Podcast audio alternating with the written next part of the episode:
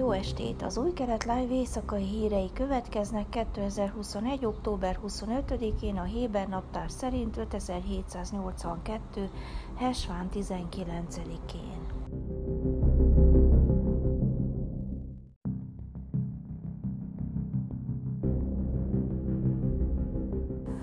Sábák belbiztonsági szolgálat és a külügyminisztérium képviselőit az Egyesült Államokba küldik egyértelmű információkkal, amelyek bizonyítják, hogy a hat palesztin emberjogi csoport terrorista kapcsolatokkal rendelkezik, és ezért fekete listára helyezésük indokolt, közölte egy vezető izraeli védelmi tisztviselő vasárnap. Péntek délután Benny Gantz védelmi miniszter bejelentette, hogy hat palesztin civil társadalmi csoportot, köztük azokat, melyek az Európai Unió és más nemzetközi szervek jelentős támogatását és felügyeletét élvezik, terrorszervezetekké nyilvánítják, mondván, hogy a Népfront Palesztina felszabadításáért nevében dolgoznak, amelyet Izrael terrorcsoportnak tekint. Amerikai tisztviselők azonban nem tetszésüknek adtak hangot, közölve, hogy nem figyelmeztették őket előre, hogy Izrael lépéseket kíván tenni a civil szervezetek ellen, és hogy több bizonyítékot szeretnének. Izrael később ragaszkodott ahhoz, hogy a Biden kormány néhány tisztviselőit időben értesítették.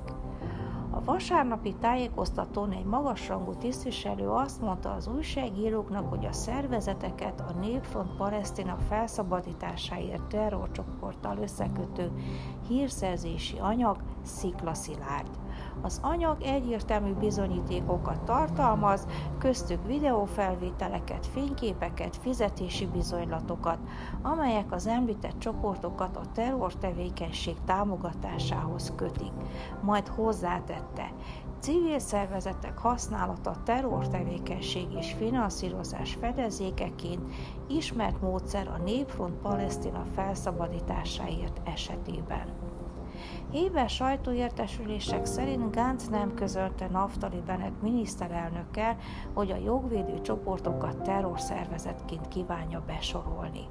A Gánc nevében tett nyilatkozat szerint az ilyen eljárások nem követelik meg a miniszterelnök tájékoztatását megelőzően. Más miniszterek is csak a bejelentésből értesültek a fejleményről.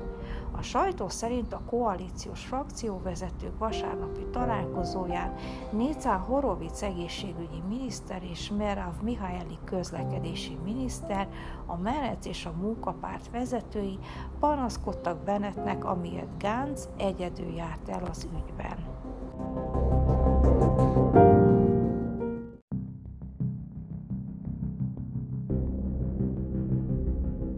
Az egészségügyi központok hétfőn országszerte kiálltak egy gyilkossággal vádolt kórház mellett. A vádat egy koronavírusban múlt hónapban elhunyt, beoltatlan asszony sírkövére vésték. A sírkő felirat azt állítja, hogy a nőt a Belinson kórház koronavírus osztályán gyilkolták meg, és felszólítja az örökkévalót, hogy bosszulja meg halálát. Betaktikvai Belinson még vasárnap azt nyilatkozta, hogy a 70-es éveiben járó nő nem volt beoltva, szívinfarktussal és tüdőembóliával vették fel, halálát súlyos koronavírus fertőzés okozta.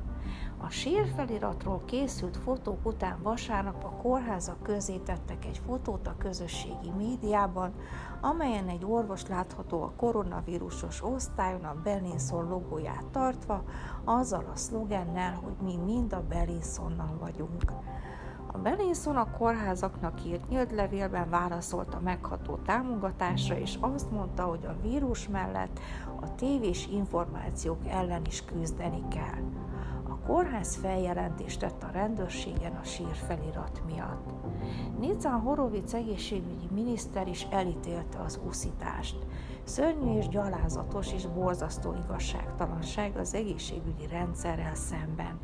Támogatom az összes kórházat, az orvosok akadályozták meg több ezer ember halálát, nyilatkozta a Kán közszolgálati műsorszolgáltatónak. Horovic szerint mindez az álhírekből és úszításokból ered, de harcolnak ellene.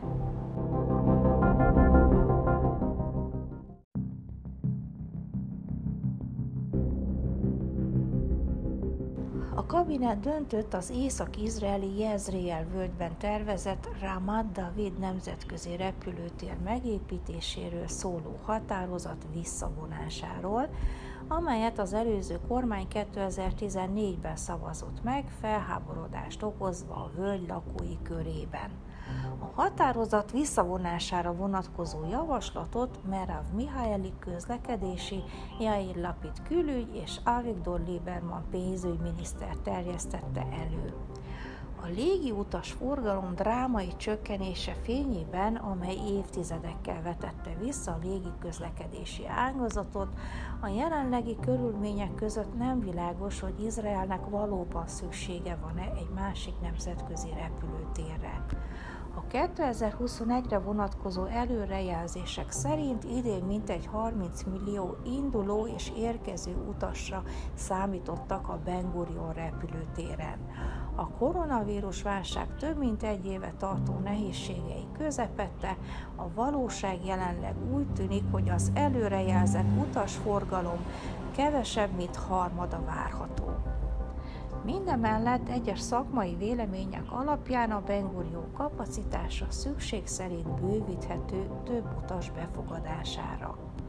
A korábbi kormányhatározat törlése nem jelenti azt, hogy a repülőtér Nevatimban fog megépülni, nyilatkozta Mihály utalva az északi Ramat David mellett felmerülő másik lehetőségre, az ország déli részén található Nevatimban történő tervekre tárcaközi csoportnak újra meg kell vizsgálnia az egész ügyet, az a több száz millió sékel, amelyet eddig a projektek kidolgozására és a bemutatókra fektettek be, nyilvánvalóan kárba menne.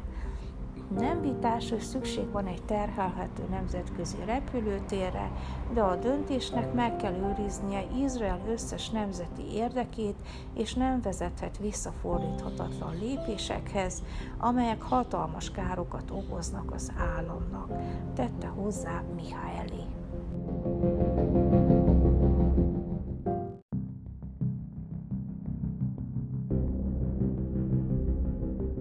Az iszlamista rám vezetője Mansour Abbas, mint a Bennett koalíció tagja, hétfő délutáni sajtótájékoztatóján méltatta a Netanyahu kormány idején a volt miniszterelnök által jóváhagyott sékel milliárdokat, amelyet az arab szektor javára szavaztatott meg annak idején. A jelenlegi költségvetést illetően, melyen a kormány dolgozik, hogy a közelgő novemberi határidő előtt elfogadja, Abbas elmondta, hogy az is bőséges finanszírozás biztosít, hogy az általa képviselt arab társadalom azt kapja meg, amit megérdemel.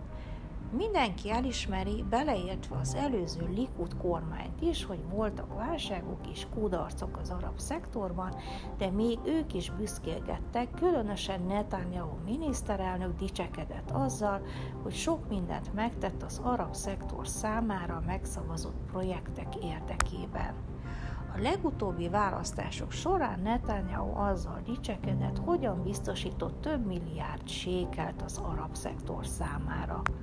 Ma a változást hozó kormány viszi tovább ezt a folyamatot, és ebben a kiadási tervben Izrael minden szektora különféle módon profitál, hangsúlyozta Abbas.